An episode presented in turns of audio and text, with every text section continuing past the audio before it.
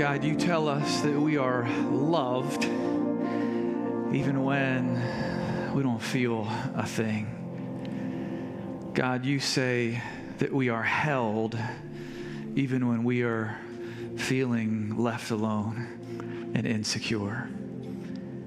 God, you are the one who has made great plans for us, even in the moments when we don't feel like it and we make plans for ourselves.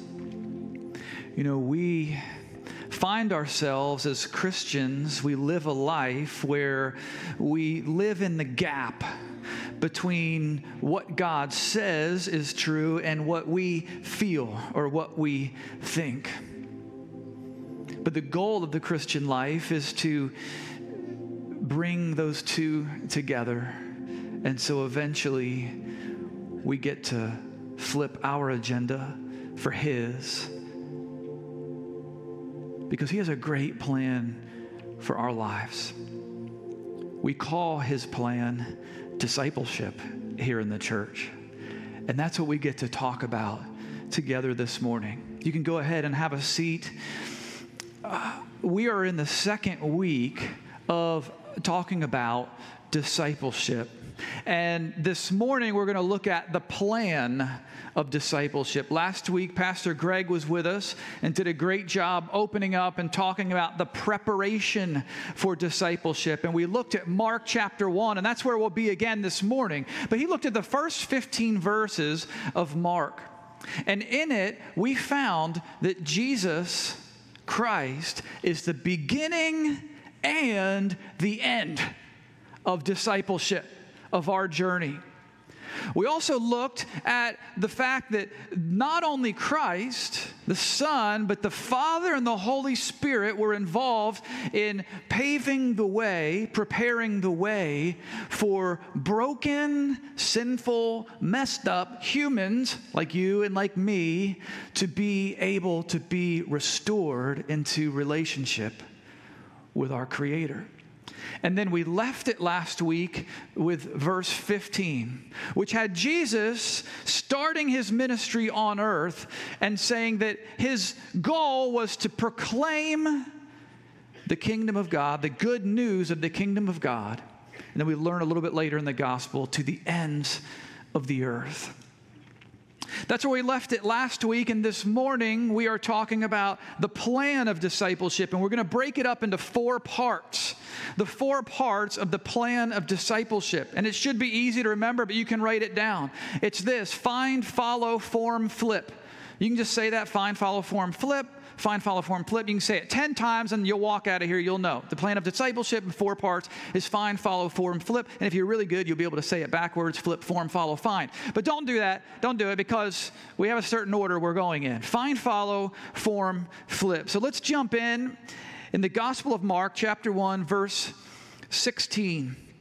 Jesus begins his ministry, and it says, As he was going along the Sea of Galilee, he saw Simon and Andrew, the brother of Simon, casting a net into the sea, for they were fishermen. Now, let's just pause there because if you if God would have asked me how to start a ministry, I would have said, "Look, you had you had a good thing going in verse 15.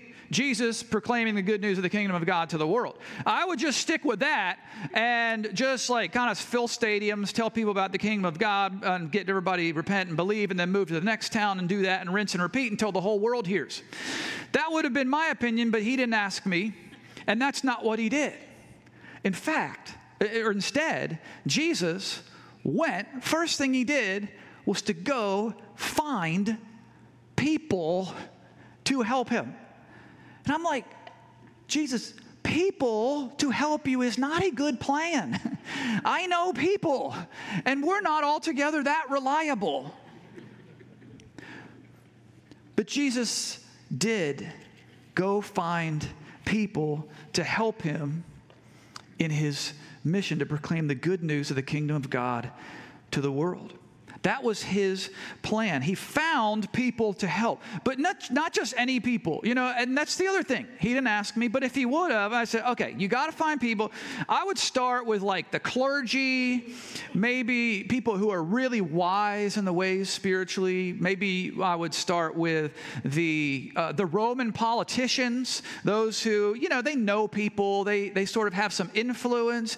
Or maybe you could start with like a really, speaking of influence, like a YouTuber, you know, somebody that's got millions of followers and start with them. And, and he didn't do that. Jesus started with fishermen.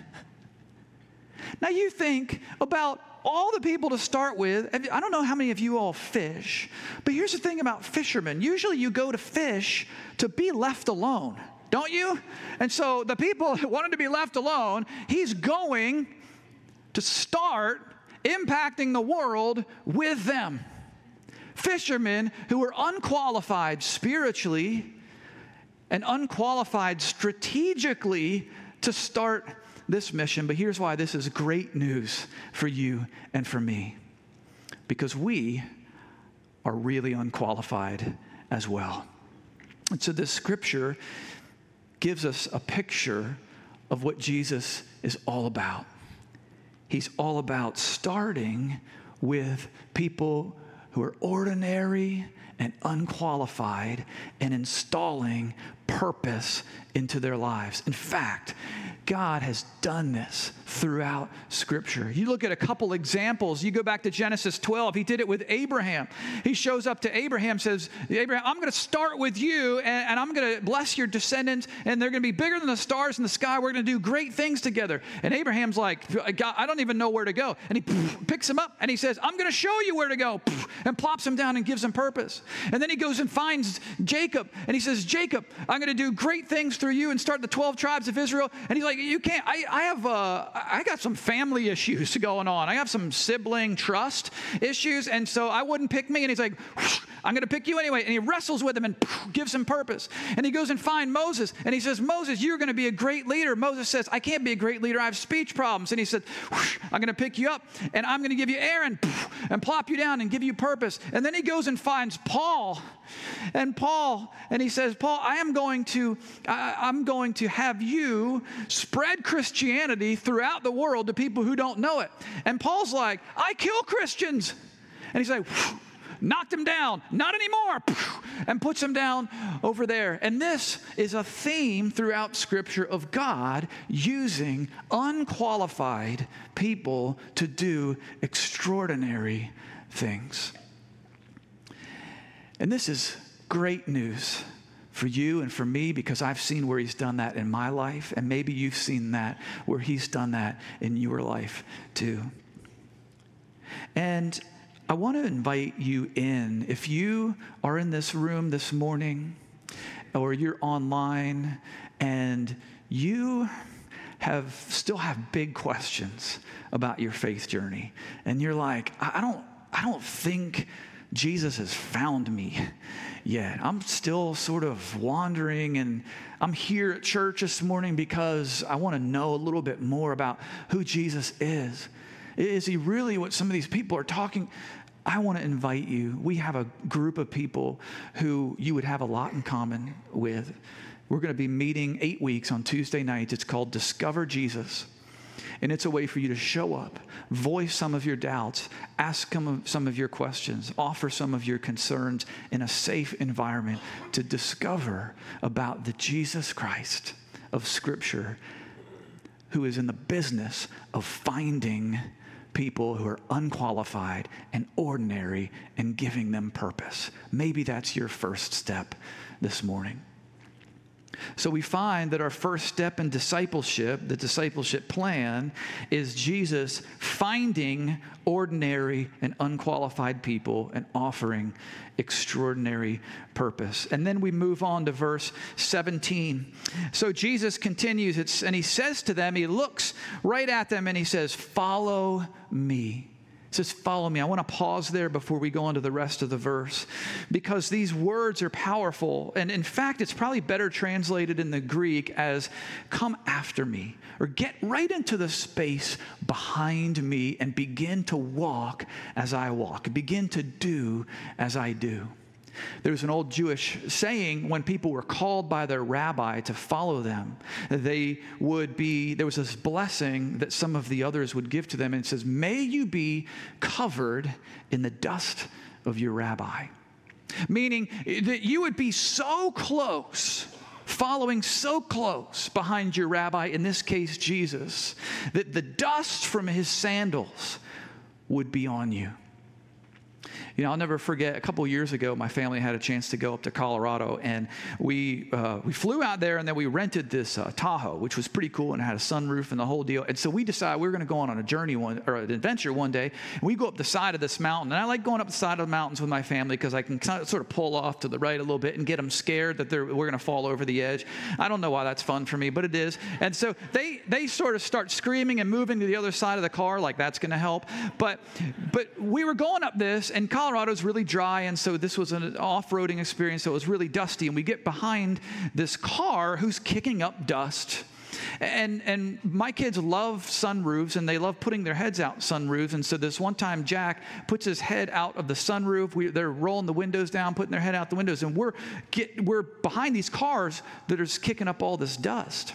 And so I'm putting on the windshield wipers and getting this stuff, and it's, it's recirculate on the air so that it doesn't get into the car, roll up the windows. Only problem is I forgot about the sunroof and Jack being having his face out of this. And so a little bit later he pops his head back in and it is covered with this white dust from the road. And that's the idea that we would follow so closely behind Jesus that we couldn't help but be affected greatly by who he is. Jesus himself gives us uh, a picture into this in Matthew 11 29. He says, He's telling his followers to take my yoke upon you and to learn from me. Oxen in those days, maybe still today, I don't know, but were yoked together, and there was a older, more experienced ox who would lead the way, and the younger would follow behind, but they would be yoked, connected together, so that when the older ox would turn to the right, this is your right, turn to the right. The younger would learn to turn to the right. When he would turn to the left, turn to the left when the older would stop, he would stop. That's the idea of being yoked, is that you would follow after and learn from your teacher. Sometimes our kids, and maybe you're in this boat, uh, sometimes our kids surprise us with expressions uh, or like mannerisms that they have that you never taught to them, but they were sort of those things that were caught rather than taught, you know. And so Andrew, my son, and I made donuts a couple of years ago, and we, he loves donuts. I love donuts. We decided we were going to make donuts, and it actually ended up pretty good. And so at the end of this, we were pretty impressed by this. And so my wife Kristen comes over and says, "I got to take your picture of you guys and the donuts." And we said, "Okay." So we pose and it looks a lot like this. now, I never taught Andrew the donut pose. It was something that he must have just learned from me, the excited about donut look. Same thing when we get into the space behind Jesus. We get to learn from him and begin to act like him. Maybe you are in here this morning and you feel like the plan of discipleship, the plan of spiritual growth is a list of things to do, like a checklist. Like, if I do these 10 things, then I'll be well on the way. But what we find in the scripture is that it's less about a checklist of things to do and more about a person to be with. And so the second part of our discipleship plan that we're looking at this morning is to follow, to get in the space behind Jesus. Find and follow. Here's an application for you like the disciples back then, they obviously followed Jesus and they had a f- Jesus physically to follow. And we don't have Jesus to physically follow anymore, but what we do have is the Holy Spirit. We have prayer through the Holy Spirit. We have scripture where we get to take a closer look at who Jesus is in the Gospels. And um, our the, the, our heartbeat as a church is to be able to prepare you and give you tools to be able to walk well with Jesus Christ. And so we've put together a little bit of little, some thought about a discipleship plan. And so the first thing is this we have an app that I would love for you to download and begin to use. It's just called uh, Like Jesus app, and you can scan it and you can download it. We have over 100 people in the church that have downloaded it already, it has some tools on there to learn to follow Jesus. And the first book in this series is called uh, Walk Like Jesus. Or It's not the first, but it's one of the first. Walk Like Jesus. And so a whole bunch of our life groups are going to be going through Walk Like Jesus. Our life group is going to be meeting in uh, my house this afternoon, and we're going to open it up and learn how to walk like Jesus by following him. There's a class that is actually doing this as well. It's a meeting during this hour. So next week, if you want to go, 1045, my friend Scott Bryant's teaching it. Walk like Jesus. If you're a guy, we have a, an abide study we're going through. It's a way to be able to abide in Jesus. Women's ministry has tools. We have tools all over the place in this church church where we can learn how to walk like Jesus and follow him. Uh, when we think about our discipleship strategy here at the church, um, we put together a, a model of what it might look like. And the first is this, or the first two quadrants are this. In the upper left hand uh, part, it's people who don't know Jesus. We talked about that already, that Jesus will find people who don't know him and bring them into a relationship of knowing and trusting him and learning to follow him. And then we go to our next part in Mark 17 or Mark 1:17. Right after he says to them, "Follow me," he continues and says, "I will make you become fishers of people." I will make you become fishers of people. I like those words, I will make you become because he's using the same root word here as what it is for give birth to or move something into existence. The idea is, is that I'm not going to give you a list of things to do, but I, by following me, am going to begin to form and transform your heart into a heart that's like mine. I saw this bumper sticker the other day. I was pulling into the doctor's office and there was this little car. And on the back of it, the bumper sticker said this Stop praying, start doing.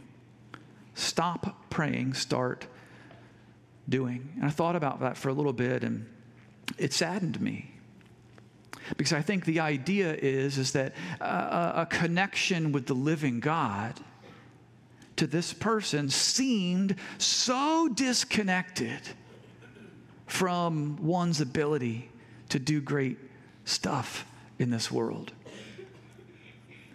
But what the scripture's teaching and what we know to be true is that it's actually the opposite. It is because of a connection with our God. It is because we follow Jesus that he forms us into the kind of person who can do great things in our world.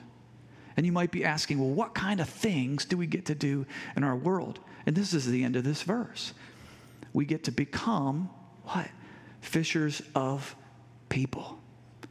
People become our priority. We get to be for people. We get to love people. We get to serve people. After all, this is what Jesus was all about.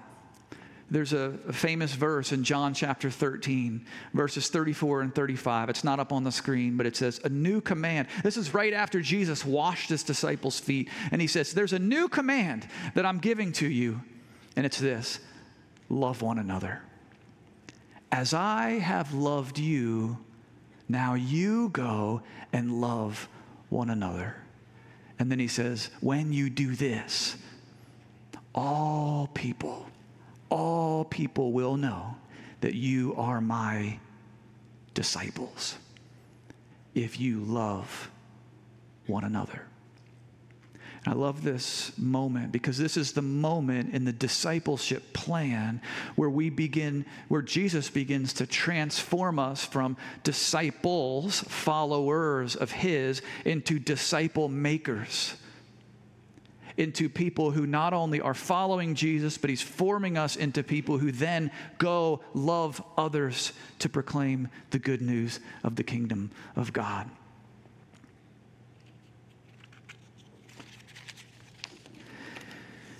And this is the third part in our discipleship plan. The first was he finds us. The second, we follow him. And the third is that he forms our hearts into being about the things that he is about. Here's an application for you to think about how well you're loving others. Think about how you're doing now versus how you were doing a year ago, loving and serving people. How about two years ago? How about 10 years ago? Are you doing better at loving and serving others than you were before you began to follow Jesus? I got to tell you, we are coming up uh, on an election cycle, right? Which is a great opportunity for us to learn how to love people who we might disagree with. How do you love people you disagree with? Do you do that well? Do you have a hard time with that? You're going to get some good practice soon. People that think different politically than you do, people who think differently uh, doctrinally than you do. It doesn't mean you have to agree, but you do have to love within the disagreement. That's what Jesus called us to do as he forms our hearts into people who love people.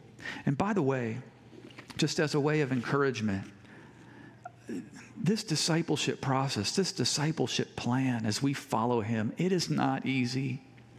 And there's going to be big mistakes that we make along the way. We're going to find that Peter makes one here in just a minute. We're going to falter.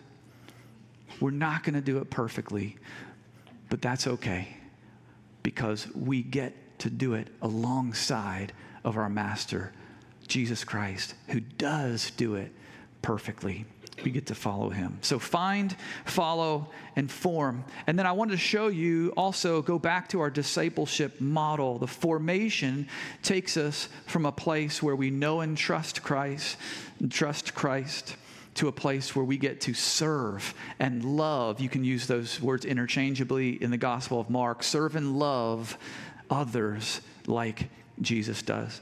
And then finally, we go to Mark 1 18 through 20. We'll read this whole section. Immediately, it said, they left, the disciples left their nets, and they followed him. And going on a little farther, he saw James, the son of Zebedee, and John, his brother, who were also in the boat mending the nets. Verse 20 Immediately he called them, and they left their father Zebedee in the boat with the hired men and went away to follow him. So it's immediately after he called them to follow him. They left. What did they leave?